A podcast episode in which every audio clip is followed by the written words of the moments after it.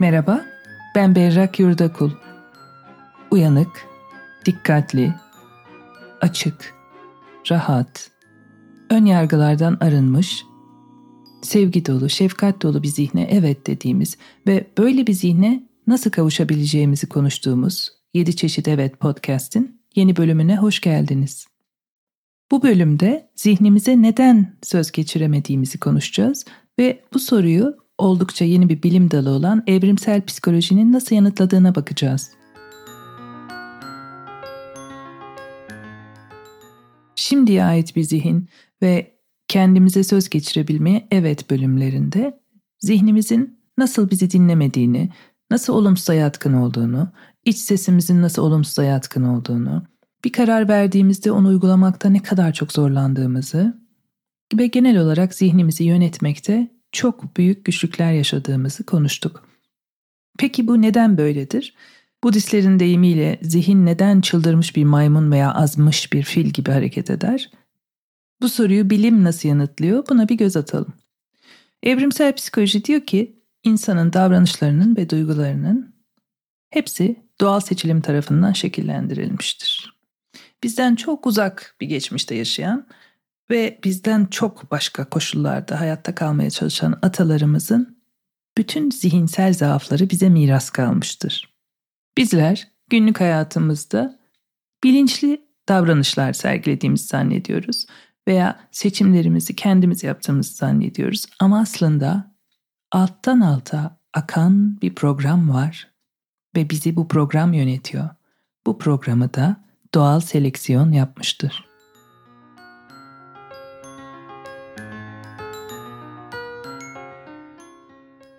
Beynimiz tıpkı gözümüz gibi, midemiz gibi, karaciğerimiz gibi doğal seleksiyonun bir ürünüdür ve hayatta kalmamıza yardımcı olmak üzere evrimleşmiştir.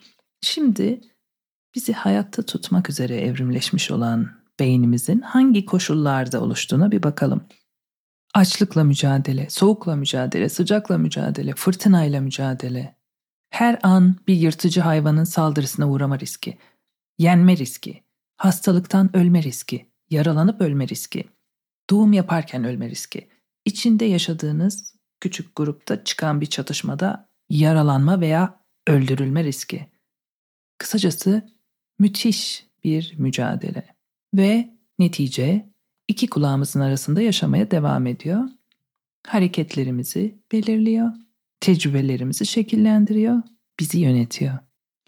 Beynimiz bizi hayatta tutmakla ilgilenir, ürememizle ilgilenir, mutluluğumuzla katiyen ilgilenmez. Evet kötü haber bu. Beynimiz uzun vadede mutluluğumuzla ilgilenmez, kısa vadede mutluluğumuzla ilgilenmez. Doğal seleksiyon için bizler gen aktaran makineleriz. Hayatta kalmamız ve ürememiz gereklidir ve bu yeterlidir. Doğal seleksiyon bizi hayatta tutmak için ve ürememizi sağlamak için ödül ceza sistemini kullanır. Bütün ömrümüzü ödül kovalayıp cezadan kaçarak geçiririz. Ve temel hayatta kalma stratejilerimiz çektiğimiz birçok ıstırabın da kaynağıdır. Bundan yaklaşık 2500 yıl evvel bütün ömrümüzü küçük ve büyük arzuları kovalayarak geçirdiğimiz için ıstırap çektiğimizi söyleyen biri daha vardı. Gautama Buddha. Buddha, sistematik bir şekilde zihnin doğasına baktığı ve dört asil gerçeği ortaya koydu. Dört asil gerçek Budizmin temel taşıdır. Nedir o? Birincisi ıstırap vardır. İkincisi ıstırabın bir nedeni vardır. Üçüncüsü ıstırabın bir sonu vardır. Budizmin iyi haberi. Budizmi pesimist denir ama aslında oldukça realisttir. Dördüncüsü ıstırabın sonuna götüren bir yol vardır. Bu da tabii ki doğal seleksiyonu bilmiyordu fakat ıstırapla ilgili ortaya koyduğu bulgular şaşırtıcı bir şekilde modern bilimle uyumludur. Bu da insanın ıstırabını anlaması gerektiğini, ona dönüp bakması gerektiğini, ondan kaçmayı bırakıp onu kucaklaması gerektiğini söyler. Herhangi bir sorunu çözebilmek için onun nedenlerini iyi anlamak gerekir öyle değil mi? Nedenini anlamak bizi sorundan otomatikman kurtarmaz tabii. Ama en azından kurtuluşa giden yola adımımızı atarız ve doğru yöntemleri kullanmaya başlarız. Şimdi biz evrimsel psikolojinin ışığında dönüp bir kendimize bakacağız ve zihnimizi neden yönetemediğimizi, zihnimizin neden olumsuza yatkın olduğunu, kendimizi neden çoğu zaman asabi, keyifsiz, üzgün, stresli hissettiğimizi, neden suçluluk duygularıyla, yetersizlik duygularıyla kendimize işkence ettiğimizi bir de bu açıdan bakarak anlamaya çalışacağız. Ne dedik? Doğal seleksiyon bizim mutluluğumuzla ilgilenmez, bizi hayatta tutmaya çalışır ve ürememizi sağlamaya çalışır. Yaşam için devam etmek önemlidir. Ve üremek için bazı hayvanlar ölümü bile göze alır. Mesela erkek tavus kuşu kuyruğuyla dişileri cezbetmeye çalışırken aslında üzerine çok büyük bir tehlike çeker. Rengarenk, kocaman bir kuyruk bütün yırtıcı hayvanların görebileceği bir şekilde açılır ve av olma ihtimali müthiş derecede yükselir. Yani bu cazip kuyruğun çok yüksek bir maliyeti vardır. Ama bu aynı kuyruk o yüksek maliyet yüzünden dişi için çekici hale gelir. Çünkü dişi bu sayede erkeğin güçlü ve sağlıklı olduğunu anlar. Bu bir fitness testidir. Dişi böylece erkeğin genlerinin kaliteli olduğunu ve aktarılmaya uygun olduğunu anlar. Gen aktarımı en önemli şeydir. Bizler gen aktarmak için tasarlandık. Şimdi doğal seleksiyonun mantığına bir bakalım. Biz doğal seleksiyon olsaydık ve şu geni aktarmak için bir sistem kuracak olsaydık ne yapardık?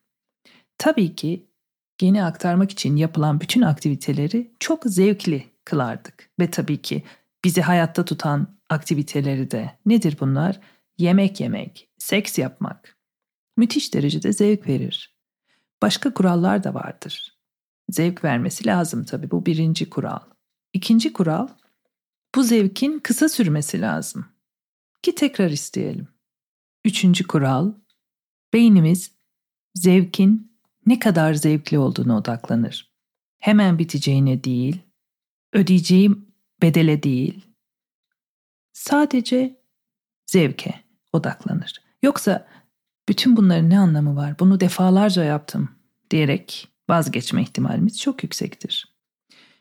Bu yüzden zihnimiz biraz ilizyon gerekirse onu da ayarlar. Zihnimizin kendini yanıltma gücü vardır biliyorsunuz. Ve neyse ki kendini bu yanılsamalardan kurtarma gücü de vardır. Ve bizi hedonik koşu bandına, bilim insanları böyle diyor, bindirir ve orada tutar. Arzuyu kovalarız, kovalarız, kovalarız. Tatmin edildiğinde kovalamaya devam ederiz. Bunu daha evvel defalarca defalarca yaptım çok kısa sürüyor ve büyük bir maliyeti var diye düşünmeden o koşu bandında biz hiçbir yere varmayan koşu bandında arzu kovalamaya devam ederiz ve tatmin etmeye arzuları. Mesela ikinci dilim çikolatalı pastayı yerken tadının ne kadar güzel olduğunu düşünürüz. Daha sonra duyacağımız pişmanlık hissi, bizi şişmanlatacağı gerçeği, bütün bunlar o anda bizi durdurmaz. Sinir sistemimiz dopamin salgılayarak bizi havuç peşinde koşturmaya devam eder.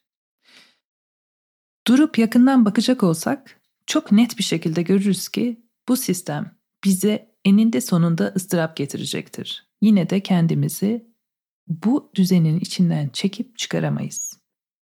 Arzu kovalama sistemi bize nasıl eninde sonunda ıstırap getirecektir bir bakalım. Büyük arzulara bakınca bunu görmek çok daha kolay. Sürekli bir şey arzulamak, onun peşinden koşmak bu zaten başlı başına rahatsız edici bir durumdur. Zihnin onun tarafından ele geçirilmiş ve odaklanmak çok zor. Hep o istediğin büyük şeyi düşünüyorsun. Elde edersen kaybetme korkusu gelir. Elde edemezsen hayal kırıklığı, mutsuzluk, keder, depresyon gelebilir. Zihin genellikle hayalinde zevkleri abartır olduğundan çok daha iyi olacakmış gibi bizi kandırır ve öyle sürükler peşinden. Yani elde ettiğimizde de hayalimizdeki kadar iyi çıkmadığını görürüz. Çabuk sıkılırız. direnç geliştiririz, daha fazlasını isteriz, aynısından daha fazlası. Bu sistemi biliyoruz. İçinde debelendik hayat boyu ve debelenmeye de devam ediyoruz. Daha masum görünen küçük arzuya bir bakalım. Mesela yine çikolataya dönelim. Çikolata görünce onu hemen yemek isteriz. Çünkü bu yine bizden çok uzak bir geçmişte yaşayan atalarımızı düşünün. Bir incir ağacı görmüş olsa ve üstünde de harika tam olgunlaşmış incirler hemen yemesi gerekir onu. Hemen ve yiyebildiği kadar yemesi gerekir. Çünkü o aynı yerden bir daha geçmeyebilir. Başka birinin eline geçebilir o incirler. Bir sürü şey olabilir. Bir sürü şey ters gidebilir. Bu yüksek besin değeri olan, enerji veren, çok miktarda şeker içeren meyveyi hemen yemesi ve yiyebildiği kadar yemesi, tıka basa yemesi o an için doğru seçimdir. Gel gör ki şimdiki zamanda bizler çikolatayı görünce incir ağacında incir görmüş olan atalarımız gibi bir seri tepkiler verir zihnimiz ve çikolataya saldırıp yemek, bir daha yemek, bir daha yemek, depolamak, istiflemek gibi bir takım dürtülere kapılırız. Büyük ihtimalle de teslim oluruz buna. Ama canım bir tane daha çikolatadan ne olacak ki? Zihnimiz hemen bizi illüzyonun içine yavaş yavaş çeker. Ve tabii ki tadına odaklanırız. Hemen biteceğine değil, çok kısa sürer. Dopamin salgılanır, müthiş bir keyif. Sonra dopamin düşerken rahatsızlık verici bir duygudur o. Zaten ilk bedeli orada öderiz. Dopamin seviyesinin düşüşü rahatsızlık getirir.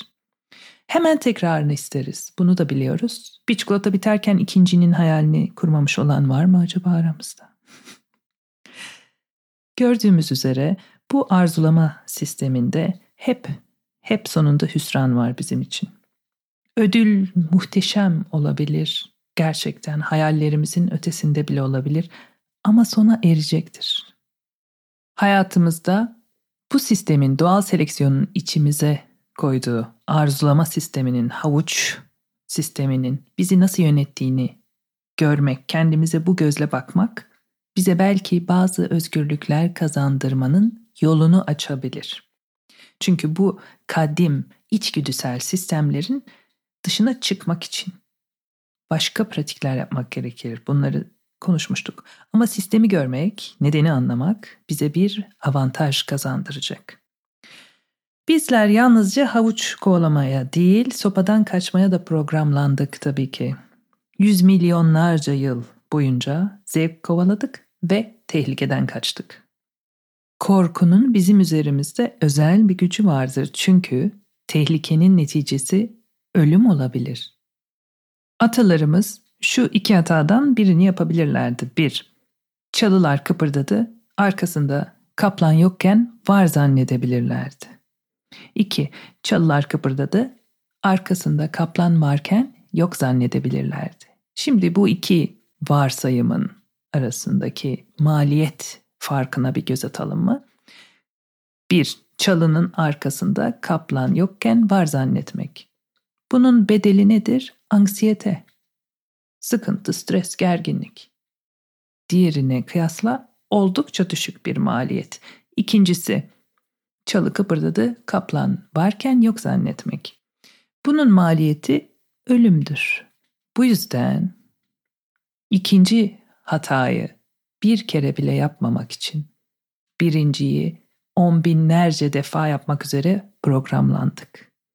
Yani biz sürekli tetikte, tedirgin ve gergin olmak üzere programlandık.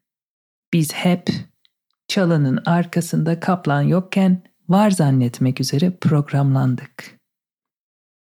Yerdeki hortumu yılan zannetmek üzere programlandık.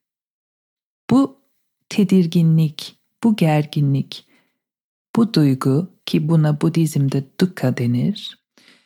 Bu devam eden tehlike tarama modunun yarattığı sıkıntı hali bizim hayatımıza damgasını vurmuş olan duygusal durumdur.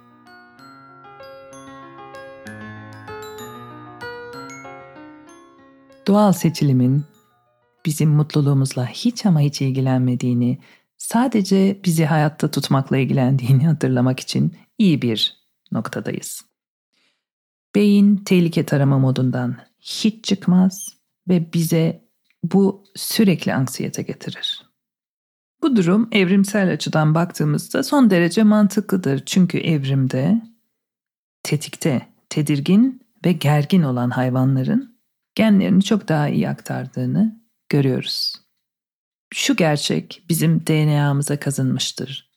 Kötü tecrübeler iyi olanlardan daha güçlüdür. Olumsuz olumluyu yener. Beynimiz hep olumsuza odaklanır. Sopa havuçtan kuvvetlidir. Çünkü o çıtırtıyı duyduğunda kaçmazsan kaplanlara yem olabilirsin. Beynimiz olası tehlikelere karşı çevreyi ve kendi bedenimizi kolaçan eden bir fabrika ayarını daima aktif tutar ve onu aktif tutmak için de endişeyi kullanır. Bu yüzden bizim hepimizin yatkın olduğumuz, eğilimli olduğumuz duygu endişedir ve sanırım hepimiz aynı fikirdeyiz. Endişe son derece rahatsızlık veren bir duygudur. Fakat ne dedik? Olumsuz olumluyu yener. En iyi, en rahat olduğumuz zamanlarda bile arka planda endişe programı çalışır. Kısacası doğal seleksiyon bizi olumsuza odaklanacak şekilde dönüştürmüştür. Bu günlük hayatımızda kendini nasıl gösterir? Bu olumsuzluk eğilimi. Mesela iyi haberleri azımsar, kötü haberleri çok önemseriz.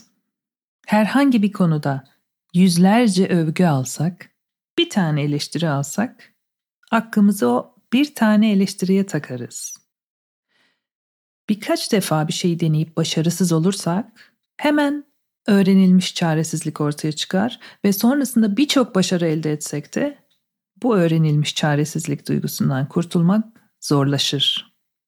Beyin olumsuz bilgiyi olumludan çok daha hızlı tespit eder. Olumsuz bir yüz ifadesini mutlu bir yüz ifadesinden çok daha hızlı tespit eder.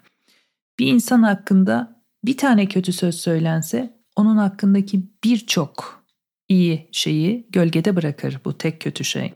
Bir ilişkide tek bir olumsuz iletişimin etkilerini aşabilmek için 5 olumlu hareket gerekiyormuş. Böyle bir istatistik varmış. Evrim bizi olumsuza odaklanacak şekilde dönüştürdü. Olumsuz olumluyu yener ve bu olumsuzluk eğilimi yanında diğer arkadaşlarını, diğer negatif his koleksiyonunda getirir onları yoğunlaştırır. Öfke, keder, depresyon, yetersizlik hissi, suçluluk duyguları. Beynimiz geçmişteki başarısızlıkları tekrar tekrar vurgular, altını çizer onların ama mevcut yeteneklerimizi küçümser ve gelecekte bizi bekleyebilecek engelleri de abarttıkça abartır, onları büyütür. İçsel sesimiz de bu şekilde evrimleşmiştir. Ona bu yüzden içsel eleştirmen diyebiliriz. Bu yerinde bir tabir olur. Bu yüzden iç sesimiz negatife eğilimlidir. Ve eğer kendimizi iç sesimizle özdeşleştirirsek, biz de kendimizi bu negatif akıma teslim etmiş oluruz.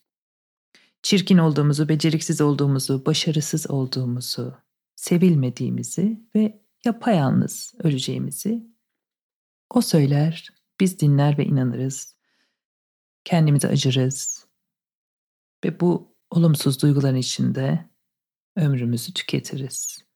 Neyse ki elbette ki bir çıkış yolu vardır. Daha evvel konuştuğumuz gibi bu bölümün sonunda hatırlatacağım üzere mindfulness ve meditasyonla kendimizi bu programın elinden kaçırabiliriz belki.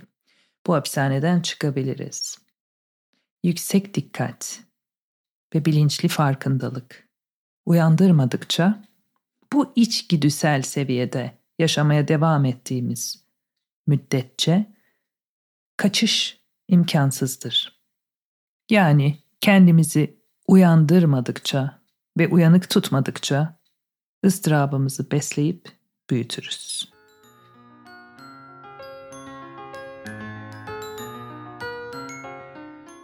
Beynin bir de simülasyon gücü vardır. Doğal seleksiyon bize böyle büyük bir beceri kazandırmıştır. Simülasyon ne demektir?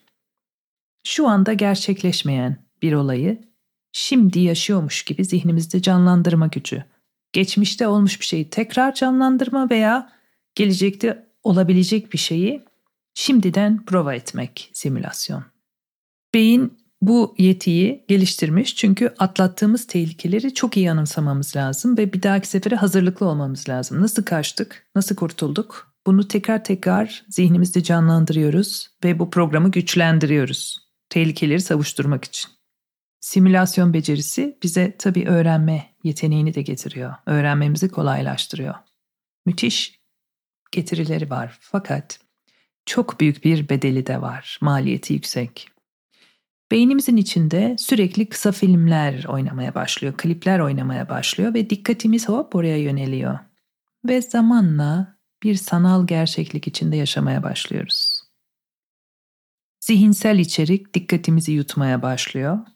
Buna alışıyoruz. Bu bir alışkanlık oluyor. Dikkatimiz sürekli geziyor, sürekli dolaşıyor, darmadan ve otomatik pilota geçiyoruz. Çünkü daha evvel yaptığımız şeyleri tekrarlıyoruz zaten. Dikkate de ihtiyacımız yok ve dikkati simülasyon yutuyor. Gerçek hayatı yaşamak yerine zihnimizin içindeki kısa filmleri izlemeye başlıyoruz. Bu kısa filmlerle ilgili bazı sorunlar var. Birinci ve en önemli sorun bizi şimdiki anın dışına çekmesi tabii ki. Bizden hayatı çalması yani. Basit bir şey değil. Simülatör de Zevkler abartılıdır. Bunun nedenini konuştuk. Çünkü beynin bizi yanıltma gücü vardır. Kendi kendini yanıltma gücü vardır. Bir şeyi olduğundan daha iyi gösterir bize. Onu kovalayalım diye. Çünkü akıllı mantıklı insanlarız. Zihinsel gücümüz var. Ya ben neden bir tane daha ayakkabı alayım? Zaten evde beş tane var. Niye bir sigara daha içeyim? Bu beni öldürecek. Neden bir dilim daha pasta yiyeyim? Beni şişmanlatacak. Demek yerine dost doğru zevki kovalarız bize kalıcı tatmin getirmeyeceğini çok iyi bildiğimiz halde ve bunda simülatörün büyük katkıları vardır. Zevki abarta abarta bizi oraya doğru, arzulara doğru koşturur. Kısa filmlerle ilgili sorunlara bakıyorduk. Bir de şöyle bir sorun vardır. İçinde çok fazla varsayım vardır. Ben öyle yaparsam o da öyle yapar. Ben bunu dersem o da şunu söyler. Simülatör geçmişe dönüp baktığında onu çok basitleştirir, karikatürize eder hatta ve bir de tabii bizim lehimize birazcık değiştirir. Hep bizi kayırır. Geçmişte suçlu olduğunu çok iyi bildiğim bir konuda bile bir süre sonra zihin kendini temize çekebilir, temize çıkarabilir. Bilmiyorum böyle bir şey yaşadınız mı hiç? Bir bakarsınız anı değişmiş. Sizin için yeniden edit edilmiş. Sizi kayıracak şekilde. Bunu çok sık yapar zihin. Ve geleceği abartır. Zevkleri abartır, engelleri büyütür. Bunları söyledik. En büyük sorunlardan biri de geçmişteki üzücü olayları tekrar tekrar karşımıza çıkarmasıdır. Bu kısa filmlerin çoğunlukla olumsuz olaylar olduğunu siz de fark etmişsinizdir tabii. Çünkü neden? Olumsuz olumluyu yener. Zihin döner arşive bakar en kötüleri çıkarır önümüze ve bize o acıyı tekrar çektirir. Gelecekle ilgili de bunu yapar. Geleceğe dair en korkutucu senaryoları çıkarır önümüze ve bize bu şekilde de ıstırap çektirir. Simülatör bize başkalarının zihinlerini anlama becerisini de getirir fakat bunun da bir maliyeti vardır. Varsayımlara gireriz. Herkesi tehdit olarak görmeye başlarız. Herkesin niyetinden şüphe ederiz ve aynı zamanda kandırmayı öğreniriz başkalarının ne düşündüğüne dair varsayımlara başladığımız anda kandırma eğilimi de doğar. Ve bu şekilde de ıstırap çekeriz.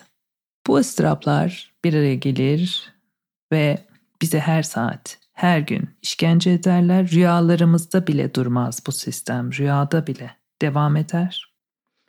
Ve o hapishaneyi tekrar inşa eder, tekrar inşa eder. İçinden çıkılmaz sinirsel yapılar inşa eder. Bunlar yavaş yavaş bizim kaderimiz olur. İçinden çıkmak için çok büyük mücadele gerektirecektir artık.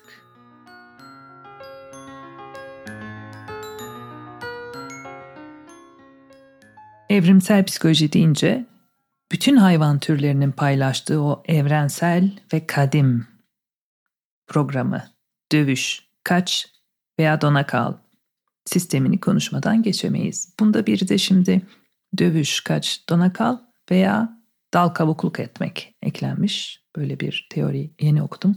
Dal kavukluk etmek de e, tartışma çıkmasın diye karşıdakine bir şekilde yaranmaya çalışmak hemen.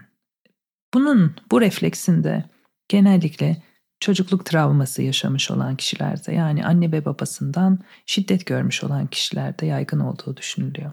Biz şimdi dövüş, kaç ve donakala odaklanalım. Tehlike karşısında verdiğimiz otomatik bir fizyolojik ve psikolojik savunma tepkisi bu. Tehlike belirdiği anda ilk önce dona kalıyoruz genellikle. Bir aslanın kovaladığı bir geyik olarak düşünelim. Geyik aslanın geldiğini, hışırtıyı, çıtırtıyı duyduğunda önce dona kalıyor.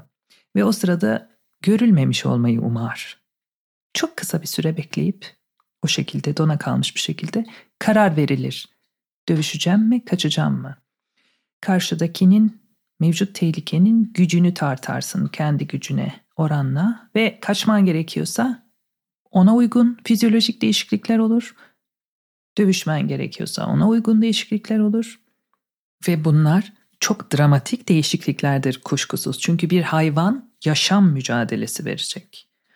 Adrenalin salgılanır, kalp atışı hızlanır, nefes hızlanır oksijen alımını arttırmak için. Beyne giden kan azalır. Böyle film gibi izleyip acı duyduğunda daha az hissetmek için. Ağız kurur, gereksiz enerji harcamamak için hemen tasarrufa geçer beden. Eller ayaklar soğur, kanamadan ölmemek için gibi bir takım büyük tepkilerle beden değişir ve ölümden kurtulmak için mücadeleye hazırlanır. Bu çok kullanışlı sistem, müthiş kullanışlı sistem hayatımızı kurtarır. Ama sorun şudur ki dövüş, kaç ya da dona kal sistemi günümüzde çok da gerekmediği anlarda pat diye devreye girer. Ne zaman mı? Mesela markette eski sevgilimizi gördüğümüzde. Birdenbire bir aslanın saldırısından kaçmaya hazırlanan geyik gibi aynı tepkileri vererek müthiş bir stres seviyesine çıkar ve müthiş bir enerji kaybı yaşarız. İş yerinde bir sunum yaparken, trafikte biri arkadan korna çaldığında bu sistem pat diye devreye girer ve hatta gün boyu açık bile kalabilir. Bunun ne kadar büyük bir ıstırap olduğunu hepimiz hayal edebiliyoruz bence. Evrimsel psikolojinin bize kendimize dair anlattığı başka şeylerden de biraz bahsedeyim. Mesela neden statü peşindeyiz? Neden herkesle iyi geçinmek isteriz, başkalarını etkilemek isteriz? Bizimle ilgili olumlu düşünceler beslesin herkes isteriz. Eskiden küçük gruplarda yaşarken statü sahibi olmak birçok avantaj getiriyordu.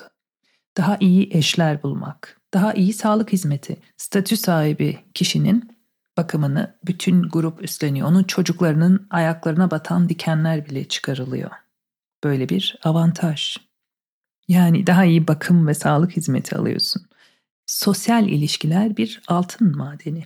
Aynı zamanda da mayın tarlası. Yanlış kişiyi kızdırırsan ölebilirsin. Grup seni geride bırakırsa, dışlarsa ölebilirsin. Tek başına hayatta kalman çok zor. Yani sadece yemek bulmaya, üremeye ve ölmemeye çalışmıyorsun. Bu arada kimseyi çok da fazla kızdırmamaya da çalışıyorsun. Çünkü grubun içindeki dayanışma çok önemli. Canın ne isterse alamazsın. Gidip birinin eşini alamazsın, yemeğini alamazsın. Kendini tutman gerekecek, irade geliştirmen gerekecek, her istediğini yapamazsın. Başkalarına iyi davranman gerekecek, yemeğini paylaşman gerekecek çünkü belki bir gün birinin de seninle yemeğini paylaşmasına ihtiyacın olacak. Hastalara bakman gerekecek çünkü hastalandığında bakılmak istiyorsun.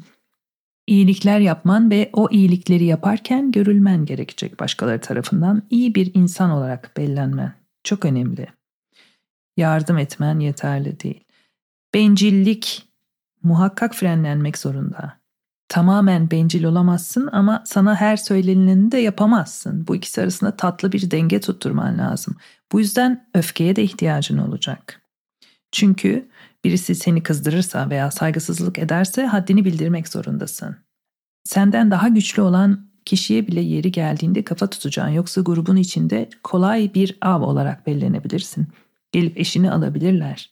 Gelip yemeğini alabilirler.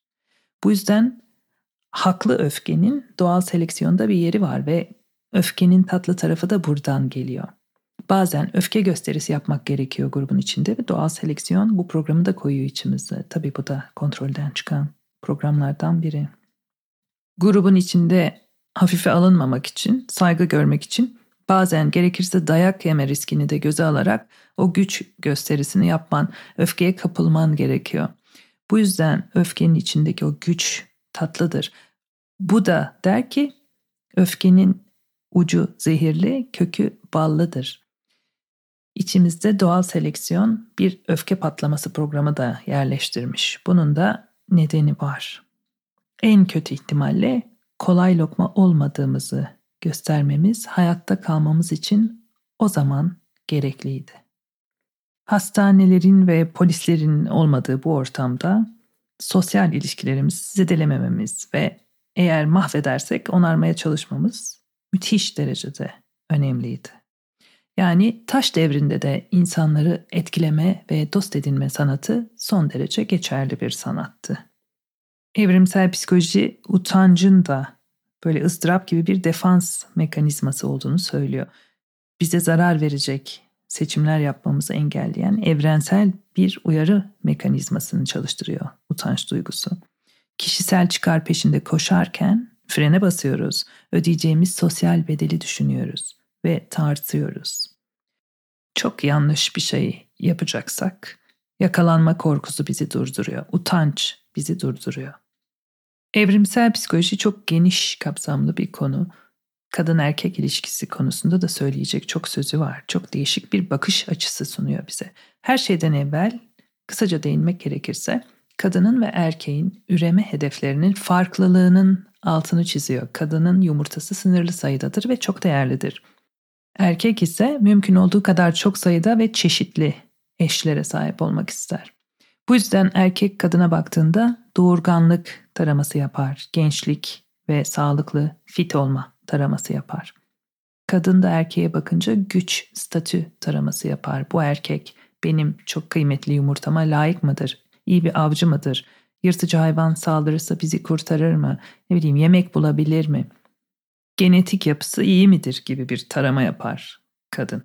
Bu yüzden erkeğin ve kadının kıskançlık türleri bile başkadır diyor evrimsel psikoloji. Kadının korkusu erkeğin yatırımını başka kadından olan çocuğuna yapması, o kadından değil başka kadından olan çocuğuna aktarması bütün kaynaklarını. Kadın bundan korkuyor. Erkek de kendinin olmayan bir çocuğa bakma korkusunu taşıyor. Yani o zaman DNA testi, babalık testi yok. Kendinin olmayan bir çocuğa bütün yatırımını yönlendirmekten korkuyor. Bu yüzden eşler arasında aldatmalarda kadın aldatıldığını öğrenince erkeğe onu seviyor musun diye sorar. Yani uzun vadeli bir şey mi bu diye. Erkek de onunla yattın mı diye sorar. Çünkü başkasının çocuğuna bakma korkusu hala devam etmektedir. Ama gördüğüm kadarıyla ben çok tehlikeli sulara girmiş bulunuyorum ve buradan hemen hızlı bir manevrayla çıkıyorum. Bu belki başka bir günün konusu olabilir. Belki de olmayabilir bilmiyorum. Buradan alacağım tepkilere göre karar vereceğim.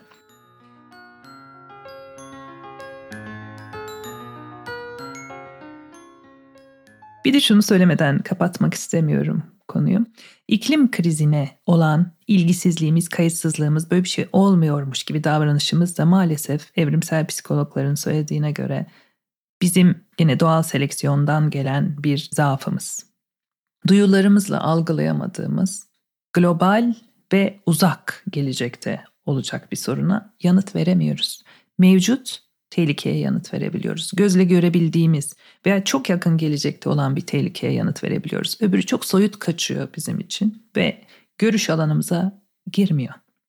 Elbette bütün bunlar başımızı öte tarafa çevirmek için bir bahane olarak kullanılamaz. Evrimsel psikolojiye yöneltilen bir sürü eleştiri var. Bu da onlardan biridir. Sanki e, bazı farklılıklarımız zaten bu, bu zaten böyle yapacak bir şey yok deyip geçiştireceğiz gibi düşünülüyor. Aksine mevcut durumumuzun resmini çekip bunun üstüne ve ötesine nasıl geçeriz diye düşünmek için bir başlangıç noktası olarak kullanılmalı. Şunu biliyoruz ki evrim sıfırdan başlamıyor. Var olanın üstüne ekleme yapıyor. En altta, en aşağıda ilkel beynimiz duruyor. Eski içgüdülerimiz, dürtülerimiz. Ve evrim geçmiş kabiliyetlerimizin üzerine yenisini inşa ediyor. Yani beynimizin içine baktığımızda yaşamın ilerleyişini görebiliyoruz. Beynimizin gelişim evrelerini görebiliyoruz. Sürüngen var, sonra üstünde eski memeli var, onun üstünde yeni memeli var. Bir kertenkelenin üstünde bir sincap, onun tepesinde de bir maymun gibi düşünebilirsiniz kafanızın içinde böyle bir yapı. Bu programı anlamamız ve aşmamız gereklidir. Zor bir iştir ama beynimiz aynı zamanda bunu analiz etme ve aşma kapasitesine sahiptir. Biz bütün bu donanıma sahibiz. Biyolojik mecburiyetlerimizin ötesine geçmek için, bütün bu biyolojik şartlanmaların elinden kaçmak için, otomatik pilottan çıkmak için farkındalığımızı yükseltebiliriz. Mindfulness pratikleri yapabiliriz, meditasyon yapabiliriz. Bütün bunları şimdiye ait bir zihin bölümünde ve kendimize söz geçirebilmeye evet bölümünde zaten konuşmuştuk. Dinlediyseniz haberdarsınız. Dinlemediyseniz kendinize bu iki şahane bölümü neden dinlemediğinizi sormak için bir fırsat daha yakalamış bulunuyorsunuz. Bu bölümümüzün sonuna gelirken iki küçük duyuru yapmak istiyorum. Birincisi önümüzdeki günlerde uzun yıllardır baskısı olmayan iki romanımın birden basılacağını duyurmak isterim. Bu güzel, beni çok heyecanlandıran haberi sizle paylaşmak istedim. Bir tanesi iki cihanın bekçisi. Birinci Dünya Savaşı sırasında Yemen'de geçen tarihsel bir roman. İkincisi de Altıncı Irk adlı romanım ki bu benim ikinci romanımdı. İkinci yazdığım romandı. Yunan mitolojisindeki gereklilik tanrıçası ile ilgili Budist felsefedeki karma kavramının karşılığıdır. Yunan mitolojisinde bulunur. İsmi de Ananke'dir ve bütün tanrılardan ve tanrıçalardan güçlüdür. Benim sevdiğim bir hikaye umarım okursunuz ve görüşlerinizi benimle paylaşırsınız. Diğer haberimde 7 çeşit evet podcast'in artık bir Patreon hesabı bulunduğu. Patreon sanatçıları desteklemek için yapılmış bir platform ve ben orada 7 çeşit evet için çeşitli ek içerikler üreteceğim. Bazı ayrıcalıklar tanıyacağım üyelere. Sadece Patreon üyelerine yönelik canlı yayınlar düşünüyorum zaman zaman. Fakat bütün bu içeriklerin neler olacağına dair detaylı bilgiyi Patreon hesabından 7 çeşit evet podcast'in Patreon hesabından okuyabilirsiniz. Bunu aynı zamanda Instagram hesabımdan, Berrak Yurzakul hesabımdan duyurur ve bağlantıyı da sizle paylaşırım. Vaktinizi ayırıp beni dinlediğiniz için çok teşekkür ederim. Sizlere yine dünyanın en güzel evetlerinden biriyle veda etmek istiyorum. Görüşmek üzere. Evet.